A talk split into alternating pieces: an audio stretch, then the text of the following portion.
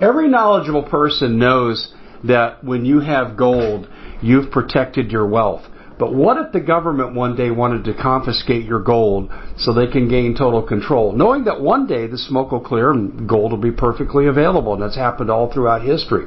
So what you need to do is in the interim, hide your gold. You can do that by burying it. You can go down about 12 inches, and that's all you're going to need to do. And we have a product that we call buryyourgold.com, and what it does is it goes into a container. You lower it in the ground with a hole you've dug up to 12 inches. It's a 50-year warranty on the device. It only weighs 17 pounds to pull it out of the ground, and you can keep it for safekeeping. And I'll tell you, this is the way to hide your gold, not in false walls but underground will be very, very difficult to detect. To find out more, go to buryyourgold.com. The product is fully guaranteed with a money back guarantee. Hello, everybody. Dave Hodges here, host of the Common Sense Show. We are the show that is freeing America one enslaved mind at a time. Excuse me. Thank you so much for joining us. We are really glad to be with you. We have a good guest today. It's going to be uh, kind of along the lines of what you've heard a little bit of what Paul Preston has talked about on previous appearances on our show, but we're going to take more of an historical deep dive with this as we are as opposed to just staying in the current events genre that Paul and I did when we did a couple of shows on the Jesuits. But uh, we're going to look at uh, what's happening to our youth. And if you haven't heard, ladies and gentlemen, there's a new social justice warrior cause out there. They're naming it fat phobia, and professors are lecturing on this to your kids' universities as I say these words. And uh, it's they're never going to stop running out of causes to try to undermine the family and our values. And we're going to hit a lot of that with Chris Pinto. But first, we got to take care of some business. Um, if you can't see by now that the food supply is in great jeopardy. I mean, we've done shows where truckers are saying, Dave, when diesel reaches eight dollars a gallon, I'm done. Sometimes they say ten. Usually it's eight. Uh, I don't need to go any further, but I'll just say fertilizer. Leave it at that if you don't have your storable food, you're about ready to run out of time to get it because getting it to you will be the problem. So I want you to, let's save time here. I won't go through all the details. You've heard me talk about it a lot. It's a quality product, especially for the times we're in. Go to preparewithdave.com. They have not raised their prices. They still have sales in effect. I cannot believe they're doing that. We walked into In-N-Out Burger last night and about a 20% price increase.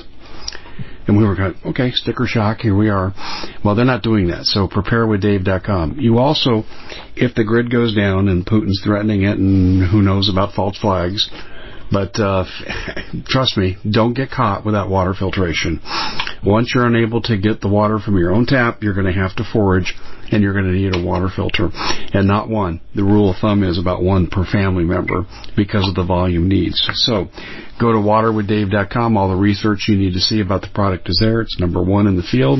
The Alexa Pure Pro Water Filter. And it's interesting. They ran out until they found some in the supply chain they didn't think was there or coming. And so they made me the exclusive vendor for the entire country. I'm the only one selling. And when we run out because it's from Shanghai, it's over. I mean, it's done. And the government's buying up a lot of the rest of them. So again, urgency is the key here, waterwithdave.com. And then finally, last item here, you know I represent Noble Gold. I do not believe in leaving your assets in the bank a couple, three months, maybe six months at most of expenses but if you go beyond that, don't leave in there what you can't afford to lose. The economic uh, tea leaves are not good. And Noble Gold will get you diversified. It's not just gold. They have IRA conversion programs where they gold back them. They have all kinds of programs available. And you know I went from advertiser to customer. I'm a customer of Noble Gold now for, oh gosh, going on four years now and uh, you need to diversify your assets. If you're one of the 40% of Americans that don't have $1,000, God bless you. I wish you better fortune. Buy food. But if you have a nest egg to protect, you don't have to be wealthy. You owe it to yourself to contact Noble Gold at 877-646-5347. 877-646-5347. Well, I don't have a good biography on Chris Pinto except I know he does documentaries on history and he gives you the true history. not the revisionist history. And he's been on uh, my colleague uh, from the Doug and Dave Intel Report, Doug Thornton. He's been on Doug's show, and I watched the interview and I said, "Wow." This is really, really good stuff. Chris, I want to welcome you to the show, but just by way of introduction, can you tell the audience a little bit about your background? Oh, sure, sure. So I'm Chris Pinto, and uh, I'm a Christian, and I have a Christian film company called Adullam Films, and the uh, the word Adullam, the name Adullam, A D U L L A M, comes from the Old Testament, First Samuel chapter 22, where you have the cave of Adullam, and that's where David, when he was being persecuted by King Saul, he fled and he hid in the cave Adullam, and there the outcasts, all the outcasts of uh, Israel gathered around him. He became their leader, of course, from there they go out and they they do battle against the enemies of Israel. And so we've always believed that was a very beautiful picture of the Lord Jesus Christ who gathers the outcasts. Right. And uh, so we fight the good fight of faith through our work in film and video production. Um, so that's that's our film company. I've also got a uh, radio program called Noise of Thunder Radio, which you can find at noiseofthunderradio.com, and we talk about the Bible, history, world events. We talk about probably a lot of the same issues that you're talking about on your show, uh, and certainly some of the issues that uh, that Doug is talking about on his uh, American Invicta. And uh, it's been great to meet Doug here recently. We met through a mutual friend, and uh, so yeah, we we we talk about things from a biblical worldview. But I like going into a lot of history. That's what my documentaries are known for. Yeah, well, I think it's very, very healthy because um, we are walking down some familiar paths, at least superficially, that have caused me great concern. I've used the term uh, malcultural revolution when it comes to our children, critical race theory, sexualizing five-year-olds. Uh, with this nonsense curriculum. I've also talked about the brainwashing of American kids against uh, the government and our society as a whole um, in the secondary and post-secondary educational institutions, very much reminiscent of the Soviet Union and their educational practices. And then, of course, the good old Hitler Youth movement. You know, it's uh, it's cool to be woke and to take on these woke causes. And quite frankly, you know, I keep up on things pretty well, and I hear uh, um, non-binary. I don't even know what that means. And then I'm gender fluid. I think it means they change uniforms in the middle of a game. Uh, yeah. I, I, and, and, and I'm not here to put people down, but they've just thrown this stuff on it. It's, it's nonsense. It violates science, biology. It's crazy. And, and so are we looking at the wholesale uh, shall we say, emotional and mental destruction of our youth and turning them away from their parents, their society, the former allegiances that held us together? Yeah, I think there's no question that that's what's happening. The the our schools are are many of them are indoctrination centers. I'll tell you a story. We grew up in a military family. My dad was in the U.S. Army 23 years, and back in the 70s, we were stationed over in Germany and we saw a lot of World War II memorials, graveyards. We saw Patton's grave in Luxembourg. Uh, beautiful, beautiful monument memorial to uh, General Patton there and to his troops. We also went to Dachau, the concentration camp, and that was a very powerful experience. But, so we knew about Nazi Germany. You know, we grew up as an American military family. We knew all about Nazi Germany. We knew lots of details most people, I think, today don't know. So fast forward now, many years later, I grew up with me, myself, and my two sisters. My twin sister, Patty, now has two boys. Her second son was graduating high school. This is probably six or seven years ago. He was graduating high school. He came home one day from school, was talking to his mother, my sister, and said, you know, mom, I think I think socialism would be good for America. And my sister turned and looked at him with horror and said, son, don't you know that Hitler was a socialist? And he said, no, no, that's not true, whatever. And then my sister had to sit down with him and talk to him about this. and say, look, we, we got to have a talk here, you know, because, you know, we grew up in Germany. We know about this.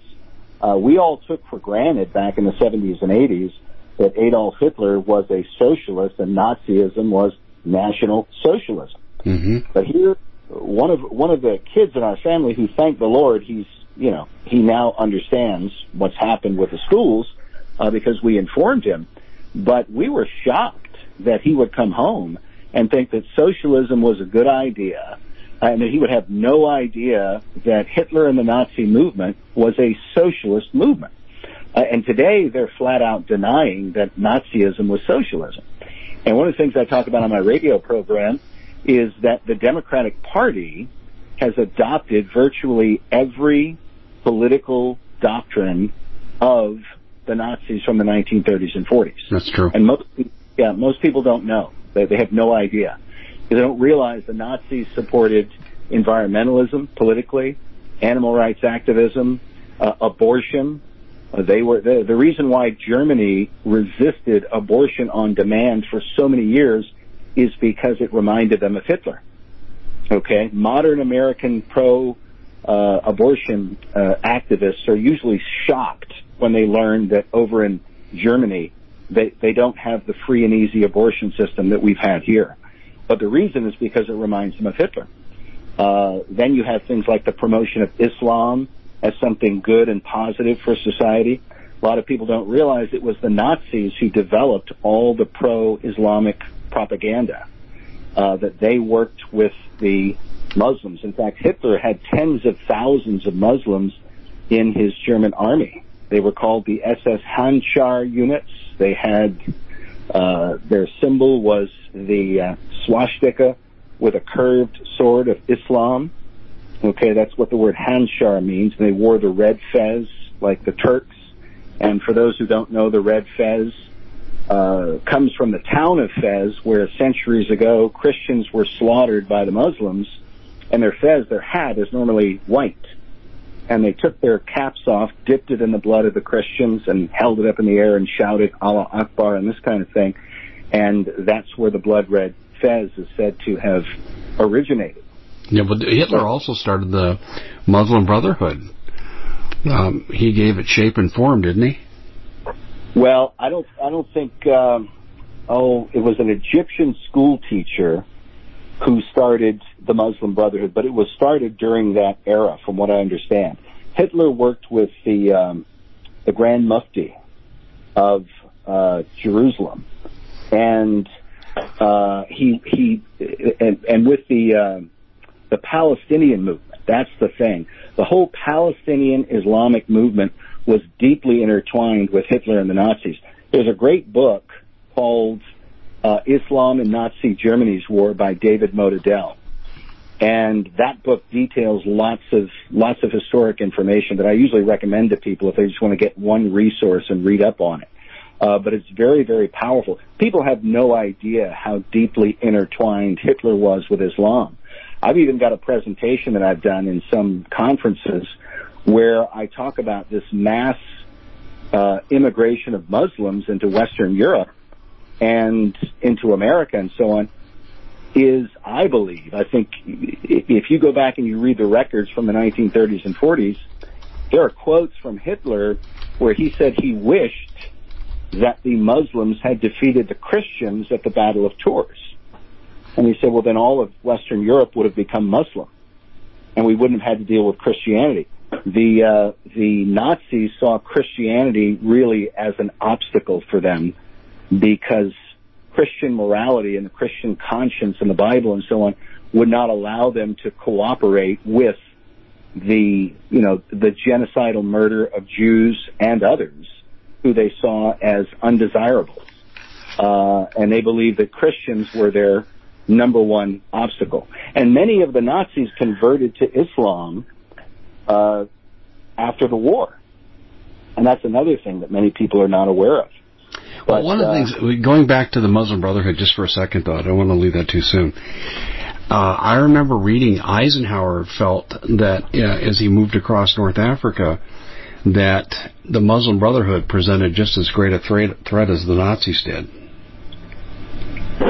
And they were they were fighting for the Nazis. Is that not true? Was Eisenhower well, wrong? Well, that, I'm I'm not sure about uh, Eisenhower. Now, my information on the Muslim Brotherhood is that it was it was actually founded by a guy named Hassan al-Banna in 1928, and he Yeah. was an Egyptian Islamic scholar and school teacher. And so al-Banna, he was the founder of the Muslim Brotherhood. Now, certainly, Uh, if if you read Motadel's book, what he talks about is how from World War One, because he goes all the way back to World War One. This, in what's sometimes called the red-green axis, red being communism and socialism, and green being Islam. That alliance you can trace back to the First World War. And what happened was Germany got into an alliance with the Ottoman Empire, the Muslims. Okay, and it was Germans who helped the Muslims carry out, for example, the Armenian genocide. Uh, in fact, if you read history books on this, they talk about how Germany is said to have been uh, Turkey's schoolmaster. That it was German Right, leaders who yeah. We at the Common Sense Show have a great TV show. We bring in a panel of experts that help people navigate the uncharted waters that we're living in. Because what once was coming is no longer coming. It's already here, and we're getting you the help so you can make better decisions for your future. You can find us at thecommonsenseshow.tv, commercial free, censorship free, and we're getting five star ratings on the world's major platforms. Again, check us out today at thecommonsenseshow.tv. Every knowledgeable person knows that when you have gold, you've protected your wealth.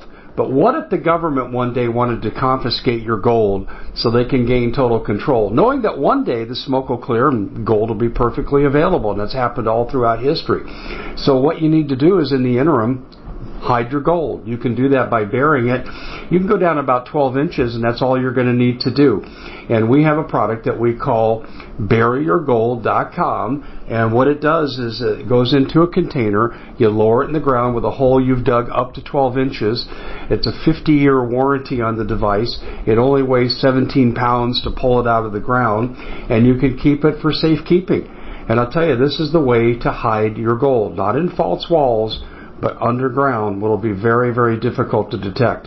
To find out more, go to buryyourgold.com. The product is fully guaranteed with a money back guarantee. Did you know that the World Economic Forum now, they in the last meeting they convened, they actually had a water board there with water experts and they tell us our water's in danger and they have to take control of our water. Does that bother anybody? I'm sure it does. And I begin thinking right now about water safety. And we already know there's lead in the water, chemicals in the water. A lot of it's not safe to drink. But we have the answer for you. It's called the Alexa Pure Pro Water Filter. It's the best there is, and scientifically they leave nothing to doubt as they publish their research at waterwithdave.com. And it's my choice for water filtration. Gravity powered. It reduces 206 contaminants. It targets heavy metals, fluoride, chlorine, and viruses. It is the best there is in the business, and you can read all the research on this simply by going to water waterwithdave.com. That's waterwithdave.com. Save $80 for a short time. and and taught them what to do, how to separate the men from the women, and et cetera, and mass murder uh, about a million Armenian Christians during that time. Uh, and many people make reference to that as having laid the groundwork for the Holocaust that happened during World War II. But what happened was the German leaders tried to use Islam, the Muslims, in the colonies of the French and the English because they were the enemy during World War One.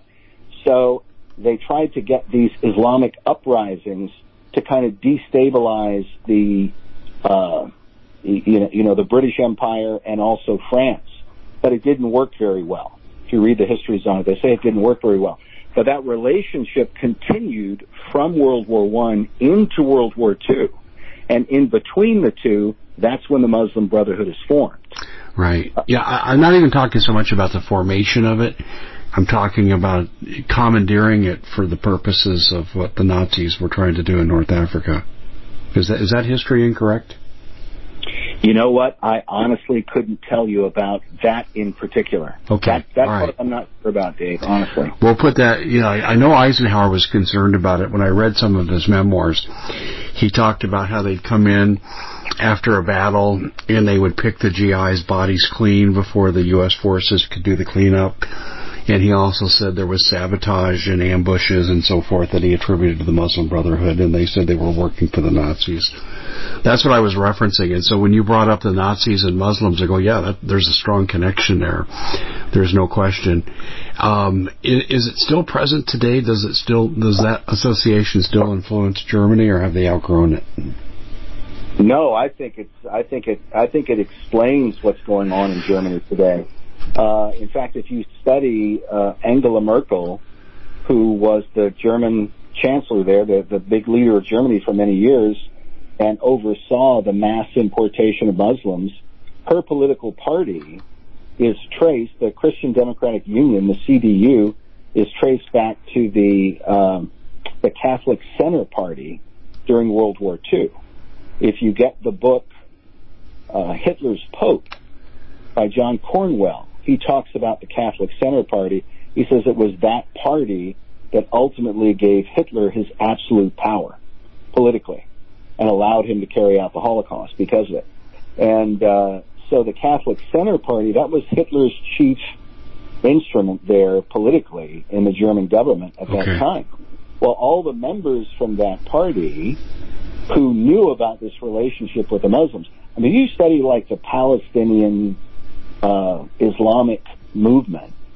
Uh, they they have Palestinian flags from World War II that have the Nazi symbols on it with the iron eagle, the swastika, and the word Palestina on them. Uh, there's a reason why your uh, Palestine police today use the Nazi salute because they know about this relationship that goes back to Hitler. They're still reading copies of Mein Kampf over there today. Um, and so, yes, Al-Banna would have been, you know, and the Muslim Brotherhood would have been part of that whole association, I think. That's my understanding. Okay. You know, but, but uh, if you study, for example, um, Otto Skorzeny, Skorzeny was called Hitler's favorite commando. They've even got a documentary on him on either Netflix or Amazon.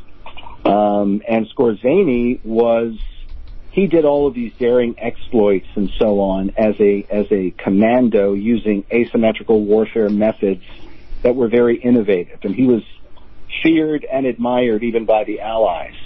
But after the war, he taught people like Yasser Arafat and many of the Muslims modern methods of terrorism.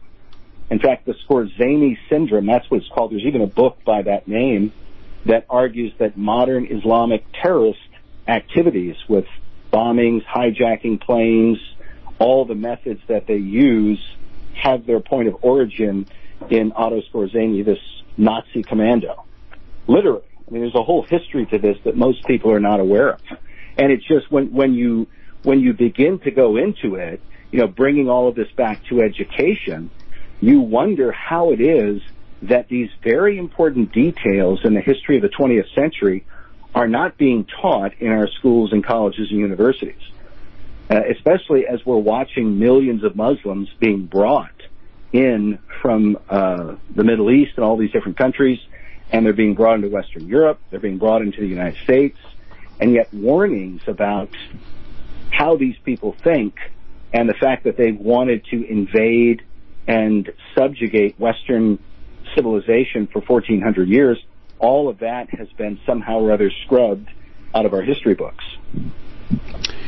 It is amazing, but he who controls the past controls the future. So, you know, the perceptions are everything. I, I remember in the Vietnam War that when the Viet Cong took over a village, the first people they would kill, besides the politicians, would be the teachers. And, uh, Wow. And that's, uh, in fact, I had a lot of GIs tell me that they'd go into these villages in the after, and, they were confused. They said, why would they kill these teachers? Who they're they a threat to? And then, you know, it was explained to them, no, okay, we get it. This is like Nazi Germany. And, uh, I, I, that was a phenomena there. So I, I think we're seeing that here in spades. But what we're also seeing too, and I wonder if you have historical precedent for this. I'm, I'm going to describe the relationship of the NEA, the National Education Association, um, um, our Attorney General, Merrick Garland, uh, and school board uh, approved curriculum, which many of them receive remuneration for, whether it's golden parachutes or some other deal, that they're they're following a script that says we're co-parents with these kids. You pay the bills, and we'll tell them what to believe. Um, mm-hmm. Is this is almost like Hitler Youth Movement? Is that a fair association, or how do you see it? Oh, I, I completely agree. I completely agree. You and I were talking before, you know, we started the program, and I was telling you about how my belief is, my understanding of history is you can trace this whole methodology all the way back to the beginning of what is called the Counter-Reformation that officially began in 1540. You had most people know about the great Protestant Reformation with Luther and uh, Knox and uh, Calvin and all the reformers and so on. Uh, but then what happened is because the Reformation was so influential and so many countries and territories were turning away from the papacy and adopting Protestantism, um, the Pope launched the Counter-Reformation with a Spanish soldier named Ignatius Loyola. Uh, and he was officially commissioned in the year 1540 to do uh, whatever was needed to overturn Protestantism and the results of Protestantism. And it's uh, it's very one of the things I point out in my film, the True Christian History of America, uh, which is the one that uh, that I I was interviewed by Doug Thornton about. But uh, in that film, right before Samuel Adams signed the Declaration of Independence, he gave a speech and he said at the climax of it, he said, I trust from this day forward, the reign of political Protestantism shall commence. Because that's how the Declaration of Independence was seen. It was seen really as a, um, you know, a, a, a, a climactic point, kind of the destination point of the principles of the great Protestant Reformation where politics and government are concerned that rights come from God based on the laws of nature and of nature's God, meaning that's a direct reference to the Bible. If you study Blackstone uh, and and others, um, and if you study the Reformers, you study Luther, Knox, Calvin, uh, Zwingli, they all talk about that principle based on Psalm chapter 19 and Romans chapters 1 and 2. That God's judgments are seen in all the earth and the creation, and those judgments are perfectly represented in the Bible, in the pages of what they call divine revelation. So recovering the Bible, that's what the Reformation was about. Rome had outlawed the Bible, forbade anyone from reading the Bible. In fact, one of the things that I talk about in my research is many modern Christians don't really know what the Inquisition was. They think the Inquisition was some kind of movement to try to force people to become Christians. That was not the Inquisition. The Inquisition outlawed the Bible, outlawed the Ten Commandments, outlawed the preaching of the gospel. Parents were put to death. They were literally burned at the stake for teaching their children the Ten Commandments. That's that's what happened during the Inquisition. Why does this feel familiar for excuse, excuse me, why does this feel familiar for today? Well, exactly. I, in fact, I've, I've often said that I think the reason that this information has been either altered or covered up is because if Americans knew these things, you would begin to see the parallel between what happened during the Inquisition and what is currently happening with this secular humanist, progressivist, really Marxist movement in our country. See, I see it that I see it that way too, Chris. Let me interject this, and then I want you to run with this. The old saying, you know, where they burn books, they will soon burn people, is reminiscent of what's going on because when you are banning people in social media, you're effectively burning books because um, it's all reference to censorship. Um, the parallels are striking, aren't they? Mm-hmm. Oh yeah, very much so. And and you can trace them, Dave. The thing is, historically, they have the same points of origin. and this is what we were talking about before the program. I was telling you about the Jesuits. When the Jesuits were formed, they were formed specifically to overturn the Protestant Reformation, including things like the fruit of the Reformation, which is freedom of speech, freedom of conscience, freedom of religion, freedom of the press.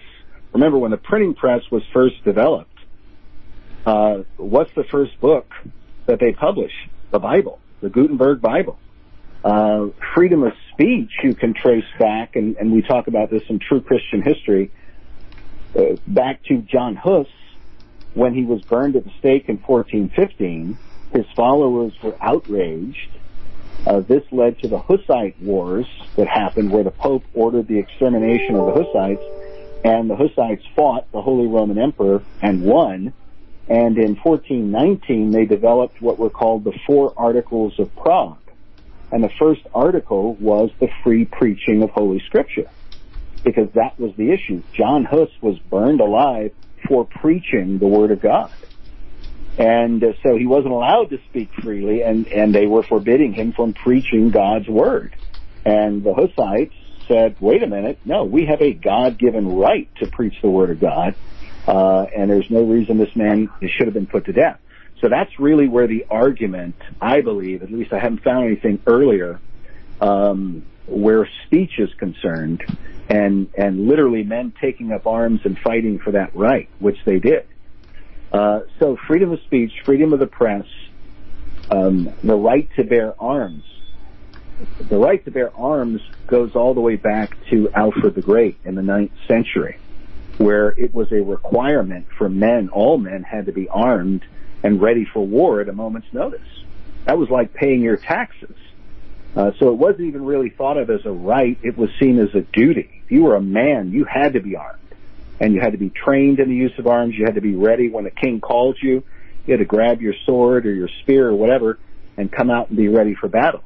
And that continued for centuries in English history until the Counter-Reformation. And then the Jesuits began with things like the St. Bartholomew's Day Massacre, the uh, Irish Massacre of 1641, and other events. They began to disarm the Protestants and then slaughter them afterwards. And this began to happen in 1688 with King James II. He disarmed the Protestants in England, and uh, they said, well, we're not going to wait around to find out what happens next. So they brought in William and Mary, Mary was an heir to the throne. They drove out James uh, from England, put William and Mary in power, and then they drafted the English Bill of Rights of 1689, which included the right to bear arms. And now they had to have it in writing because for the first time it was being threatened. Uh, it was something that had always been an assumed right prior to that, and now they put it in writing to protect it. But what they were fighting against, again, was the Counter-Reformation. And so the model for the Jesuits, what they did right at the beginning was go into education. That was their model, was to get into the schools, the colleges, and the universities and begin to train the kids from an early age to think the way that they wanted them to think.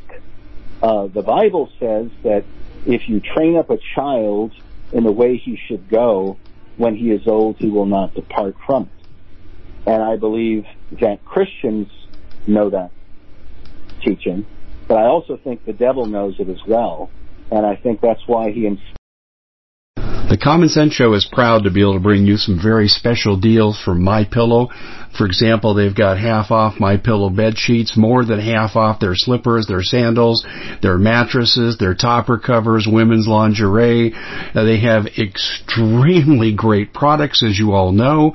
Ladies and gentlemen, right now go to mypillow.com backslash Hodges. Use the coupon code Hodges to take advantage of these great opportunities. Mypillow.com backslash Hodges, coupon code Hodges. Fires his ministers of wickedness and oppression and so on to get into the schools and try to brainwash the kids as soon as possible.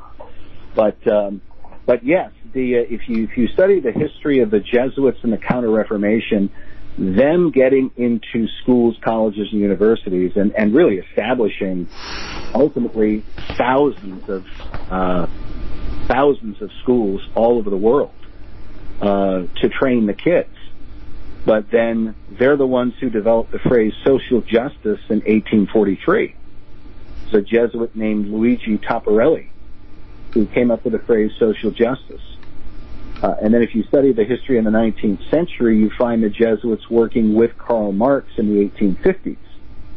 Uh, and it appears, my belief is, that this Jesuit method of getting into the schools and so on was then adopted by those who were involved in Marxism and socialism, and they adopted that as their method through the 19th into the 20th century, if that makes sense. It makes a lot of sense there, and you're spending, uh, sending my mind spinning. It really comes down in my mind to power. Uh, I've often said liberals, what's the number one things liberals like? Power. They want power over mm-hmm. people's decision making, even power over their thinking. And um, you're, you're looking at uh, the Jesuits aligning with Marxists, which is one of the epitomes of, of control over citizens. I think that kind of closes the case. So really, well, this is all about uh, dictatorial uh, behavior on the part of a ruling class. Absolutely. Now, one now a resource I would point to people, uh, just so, so, if they want to do their own research and confirm what I'm saying, which there's a lot of books I would have to lead you to, but one in particular, look for the book by J. A. Wylie, the historian J. A. Wylie, uh, back in 1881 now, think about that date, 1881. Wylie, who was a great historian, wrote a book on the Jesuits, their moral maxims and plots against kings, etc. And in that book, he says that the Jesuits use communism as a weapon against countries they are trying to control, specifically. Now, to take it a step further, to tell your audience why this is so important to us today, Georgetown University is the Jesuit headquarters here in the United States of America.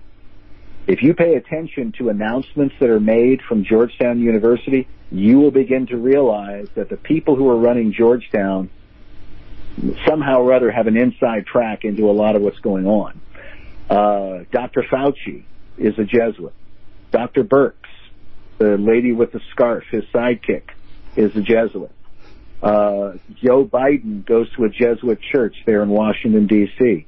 Nancy Pelosi and John Boehner put the first Jesuit priest in as chaplain of the House years ago, back when Boehner was Speaker of the House.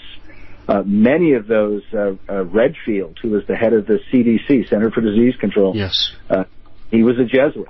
Uh, all, all of all of the players, Bill and Melinda Gates, are Jesuits. They give millions of dollars a year to the Jesuit order, to their Cristo Rey education system. You can look that up.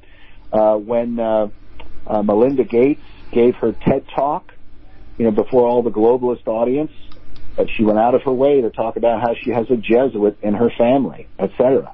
And and she comes from a very very devout Catholic family.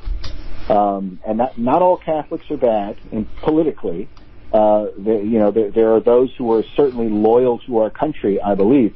But the real problem is the Jesuit order. They're the, you know, the late Dr. Ian Paisley called them the Gestapo of the Roman Catholic Church. you know, the front men who carry out the Pope's orders throughout Christendom. I see them as like the uh, the Vatican CIA. And once you study them, let me just give you a couple of quick quotes.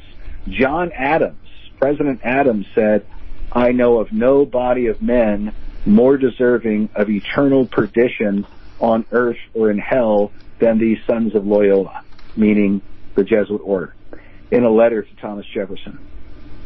Okay? You have a quote from the Marquis de Lafayette, who served with George Washington. Lafayette said, if these states, the United States of America, should ever lose their liberty, it will be at the hand of the Roman Catholic Jesuit priests for they are the most crafty enemies of civil and religious liberty. That was the warning we got back in the early 19th century. So there, there's actually a lot of American um, figures and historic figures, people like Napoleon Bonaparte and many others, who talked about the Jesuits, wrote about them, warned about them, In fact, in my research, I usually tell my radio audience. Let me tell you what happened to me like six months ago. I, I've for years told my radio audience that they began rewriting history books in the 1920s because that was discovered by the Reece Committee in the 1950s, by the U.S. Congress, basically. Discovered that Rockefeller, Ford, Carnegie got control of writing American history books and they started changing them and, and altering the record of history to take the thinking of our young people in the schools away from our Bible-based, constitutional-focused education toward this Marxist, socialist, communist worldview. So this was done deliberately, and this is all documented. In fact, one of the projects we're working on right now uh, is on the Reece Committee. Uh, that's going to be one of our next documentaries. But does this does this relate back to the Tavistock Institute as well? Quite possibly. I mean, I wouldn't. It, it would not. I have not yet found the connection there, but it would not surprise me at all because once you just once you get into these tax exempt foundations, Rockefeller, Ford, uh, Guggenheim, Carnegie, uh, and now we're dealing with George Soros and the Gates and and the Clinton Foundation and others. Now Black Lives Matter has a foundation. Uh, these are all groups that are sheltering billions of dollars of money in their bank accounts that they're not paying taxes on, and then they send their messengers out and they look at all of us and say, you need to pay your fair share. You know, we need to rem- we need to bear this in mind whenever we hear that. they're telling us to pay our fair share, and they're sheltering billions and billions of dollars that they're not paying any taxes on, and using their tax exempt money to finance communism and socialism. That's what they're doing, um, and somehow we're letting them get away with it. It's, uh, I mean, it's an incredible deception. But those foundations go back to the early part of the 20th century. And getting control of our education system, I mean, it's fully documented. There's even a book called Foundations, Their Power and Influence by Renee Wormser. Wormser was the lawyer for the Reece Committee. And so he, he was, he worked on the committee. He wrote about what they did. Uh, and, and what they did was they, they began to employ because when, when they wanted to rewrite the history books, they went and approached the leading historians of the time. And the leading historians said, no, we're not going to, they said, you know, are you willing to change the history books this way, this way, and that way? And they said, no, of course not. You know, they, they just completely rejected the idea. They thought this is deception. We're not going to have anything to do with that. And so the, uh, the older, uh, established historians refused to cooperate. So they said, okay, we have to get our own collection of scholars. So they went after young people who were up and coming, and this is this is all documented. Went after these young people, uh, flew them, put them on a plane. According to Dodd, Norman Dodd was the director of research for the Reece Committee. According to his testimony, they put these young people on a plane, flew them to London, got them out of the country, and then told them what they wanted them to do uh, to basically begin to manipulate history books and teaching, etc., to slowly, steadily move American education toward Marxism and collectivism, as they called it, and away from any kind of traditional Bible-based Constitution viewpoint and that if they agree to this, then they'll pay their way. You know, they'll make sure they get the scholarships, they get the grants, they get the position on the committee, they become the dean of this school or that school or whatever. They're going to make sure that they advance their career financially because now, what's the organization that really led the charge on this? Mainly, it was Carnegie. Carnegie was the beginning, the Carnegie Foundation or the Carnegie Endowment. You, you, you have Carnegie, the Ford Foundation, and then the Rockefeller Foundation. Those were the big three that uh, back Uh, in the 1920s. And that's where they started this whole program. According to Norman Dodd, anybody can go online. If you go online to YouTube and you type in Norman Dodd, D-O-D-D, and you watch the interview that he gave with G. Edward Griffin years ago, Dodd explains this whole thing. And, and again, he was working for the United States Congress. So this is not just some conspiracy theorist. This, is, this is a guy who actually did the, the research. He was there and they actually got to go and review the records of these foundations to read their minutes going back to the early part of the 20th century. That's the thing that's so remarkable about it. So what we're seeing today, Dave, with all of these young people graduating and they're all pushing socialism and Marxism and they're anti-American and they're flying communist flags. This is not an accident. This is by design. This is this is this is what they have been working on now for about a hundred years in our country. It's just incredible how long this conspiracy to overthrow the United States, how far it goes back. The um, Soviets had a plan. We know this from their defectors like Golitsyn that uh, they would come here. They knew they could not win con- uh, conventional or nuclear warfare, so they sought to undermine the American society through infiltration into entertainment, the media, and so forth. Is there any evidence the Soviets ever linked up with this group? Linked up with. No, In other words, no, they what- might have combined forces, shared, you know, common purposes with, the, Oh, with the Soviet sure- yeah. infiltrators. Well, my, my understanding about the uh, the contacts there is, I mean, I my understanding is that yes, you had you had Soviets, people from the Soviet Union, but then you've got people in Wall Street. Uh, I interviewed recently G. Edward Griffin himself because he's done so much research on this, and when I was talking to him, he was saying, you know, the problem was not nearly as much Russia even though yes, certainly there were a lot of communists in Russia. He says we had people right here in America who were influencing Russia. There's the book Wall Street and the Bolshevik Revolution, Right. With that. about you know how American uh, money people, American investors, were instigating the Bolshevik Revolution, the overthrow of the Russian government under the Tsar, uh, and through communism, using communism and socialism and so on. It's it is a yeah, I'm sure you're familiar with the speech that was given by JFK before he was assassinated, talking about secret societies and Oh yeah, yeah, hmm yeah. It's called a secret society speech. yeah, and he's talking about an international movement, a hidden cabal uh, of secret groups, and really he's talking about international communism, which is really what globalism is. Globalism is international socialism, communism, etc. And they have, obviously, they have been building networks, these international groups like the Bilderbergs and World Health Organization, the United Nations, European Union. There's now the World Economic Forum. They've got all of these different globalist organizations, but they're all moving in the same direction. And I don't think that we have ever seen them. I've been studying this now for more than 20 years, but I don't believe we've ever seen them move in such lockstep unison globally as we did once coronavirus happened. You know, I said exactly the same thing in print about a year and a half ago. I said, show me a time in history where the world leaders marched together.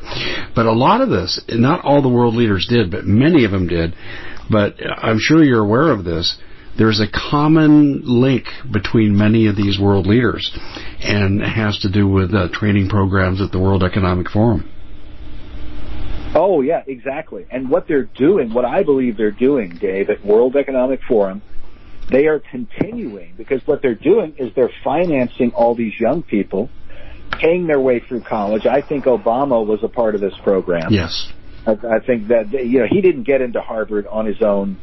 Uh, I don't believe. I, I don't believe he did. I, I I think he had people who wanted him to go to Harvard uh, because they saw a potential Marxist leader that they could use as an instrument in the future. Well, Zygmunt And, uh, Brzezinski um, mentored him, so yeah, I think you're right on the money with that. And and then you look at Black Lives Matter. Black Lives Matter. Uh, their leaders. They're they're admitting that they're well trained Marxists, and you trace their who are the people that trained them.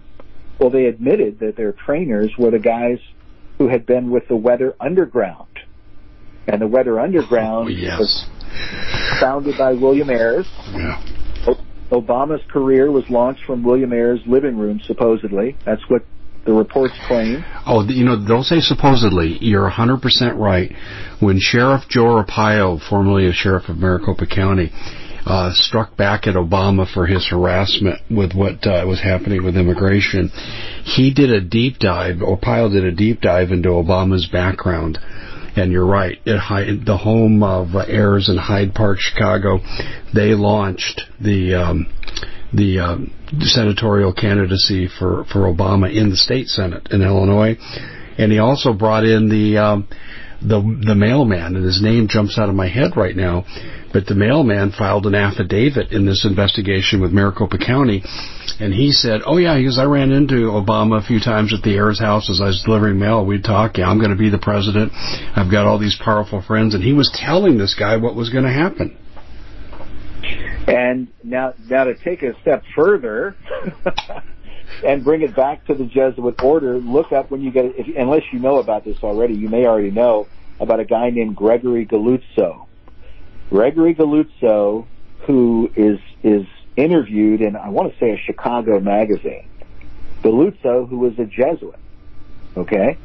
Uh, he was a Jesuit priest. I think he officially left the order but they say once a Jesuit, always a Jesuit. Being a Jesuit is like being in the CIA, which you never really get out. And Galluzzo claims that he was the guy who was responsible for Obama's grassroots movement that ultimately put him in the White House. So you have that connection. Um, and right before, right before the, the uh, everybody's seen that clip. I'm sure most of your audience has seen the clip where Dr. Fauci is giving a speech and he says, I guarantee you that this administration will see a surprise pandemic. You know that speech? Yes. Well, he was at Georgetown University, Jesuit headquarters, uh, giving that speech. So it's all of these groups are intertwined. I mean, there's and and there's so many of them. It's it's hard to keep track of them after a while but I think they come together with groups like the United Nations, the European Union, World Economic Forum, now the uh, World Government Summit, where they're openly proclaiming a new world order. They're they're saying, "Are we ready for a new world order?" Uh, yeah. And then the Vatican. Obama said, uh, no, excuse me, Biden said, America will lead the way into the new world order. He said that about six months ago. Yes. Yes. So very much, very much so. I got. I want to ask you a couple questions before we run out of time. Uh, the first one has to do with false flags. We know the Nazis, you know, burned down the Reichstag, and it kind of is the model for false flags. But mm-hmm. are, are these groups we're talking about, particularly the Jesuits, are they known for shaping political ideology through the use of false flags and bringing about social and political change? I think they are. I mean, I, I would say generally yes. Uh, I mean, a false flag type activity, you know, where where you commit a crime and blame it on somebody else. I mean, that goes all the way back to Nero in the first century, which all of these groups will be familiar with.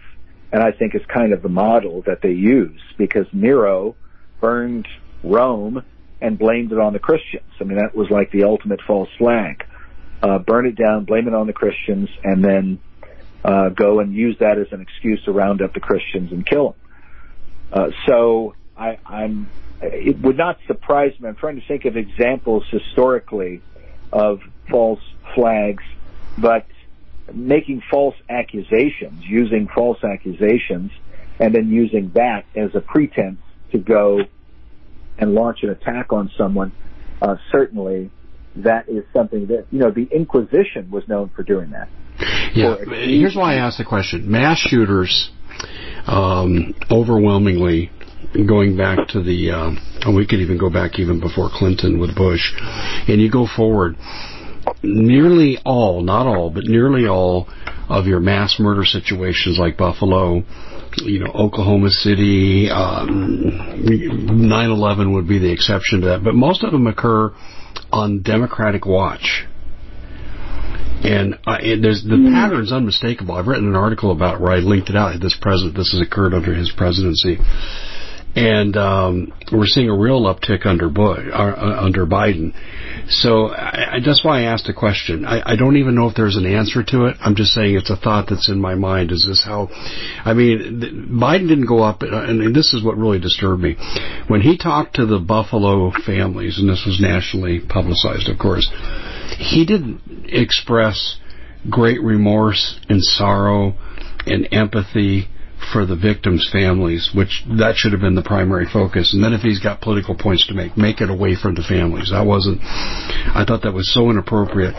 And yet he used his entire speech to attack the First and Second Amendment. And Doug and I have found things in the manifesto that we have real issues with in terms of linking to an 18 year old kid. But that's another story for another day. But that's why I asked the question, because this theme keeps coming up um, and it's always these events are always politicized, and they happen mostly under Democrats. Um, maybe you haven't made the connection, but uh, to me, it's it, there's a pretty clear connection between Democrats and false flag mass murder situations. Well, you're talking about obviously you're talking about these random shootings that go on where yes.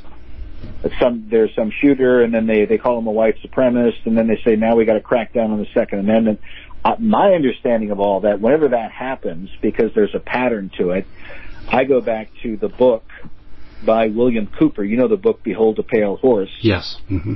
Where he he wrote that back in the 90s. And while there's things in that book I wouldn't necessarily agree with, one of the things I've always remembered is he claimed that when he was involved in naval intelligence, that he stumbled upon some program by the CIA to uh, for to, for the use of psychotropic drugs with people who are mentally ill, who have a mental illness, and then they get them on one of these type drugs that they prescribe for them, and that one of the side effects of the drugs supposedly is that they have thoughts of homicide, and that this was all part of the CIA program to have these people flip out, engage in these mass shootings, and then to turn around and have the media attack the Second Amendment.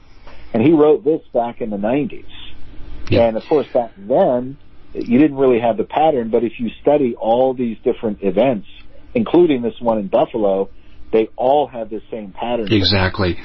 And I know about the program you're talking about, and you're talking to a former, I used to be a mental health therapist and uh, I taught the subject uh, to everything from uh, uh, secondary to post-secondary and postgraduate. So this is in my uh, wheelhouse, so to speak, and I can tell you this: you can enact like violent behavior through repeatedly withdrawing psychotropic medication of certain types, whether it's Wellbutrin or Prozac. Um, you get them to take it for six weeks, withdraw it for a week, no reaction, no violence. You can repeat the process. In fact, the black box warnings on these psychiatric drugs warn against sudden cessation. Don't do this without a doctor's approval because you can get suicidal and or violent and acting behavior. So you're right on the money. Chris, we got about a minute left. I could do this for three hours. This is so darn fascinating. But, uh, you know, I wanted to give you a little time to talk. By the way, too, I'm going to twist your arm here. You got to come back on the show. In fact, actually, I think Doug and I want to get you on the Doug and Dave Intel Report, too. This is just too much good stuff. But tell people how they can follow your good work. Well, they can they can check us out at our main website, which is adullamfilms.com, and that's adullam a d u l l a m films f i l m s dot com. Mm-hmm. That's our main site where you'll find our documentaries and other resources that we make available. Uh, also, our radio website is at noiseofthunderradio.com, noiseofthunderradio.com, where you can listen to our podcast and we've got dozens of uh, archive shows there uh, for those who are interested. That's fascinating. Um, I'm glad you're getting this out. You know, one thing occurred to me, just final postscript as we close. Obama um, was brought into the um, uh, Chicago Climate Exchange kind of ahead of its time for what they want to do to us with climate change. And Valerie Jarrett was his partner, and Valerie Jarrett's relatives are all in the Muslim Brotherhood. Small world. Anyway, I want to thank you for joining us. The fascinating, fascinating stuff. You're just like an encyclopedia of history. It's incredible. Chris, we're going to get you back on. Thanks so much for joining us here on the Common Sense Show. Well, thank you, Dave, and it's been a real pleasure. Thank Take you. Care. God bless. All right. Bye-bye. God bless you.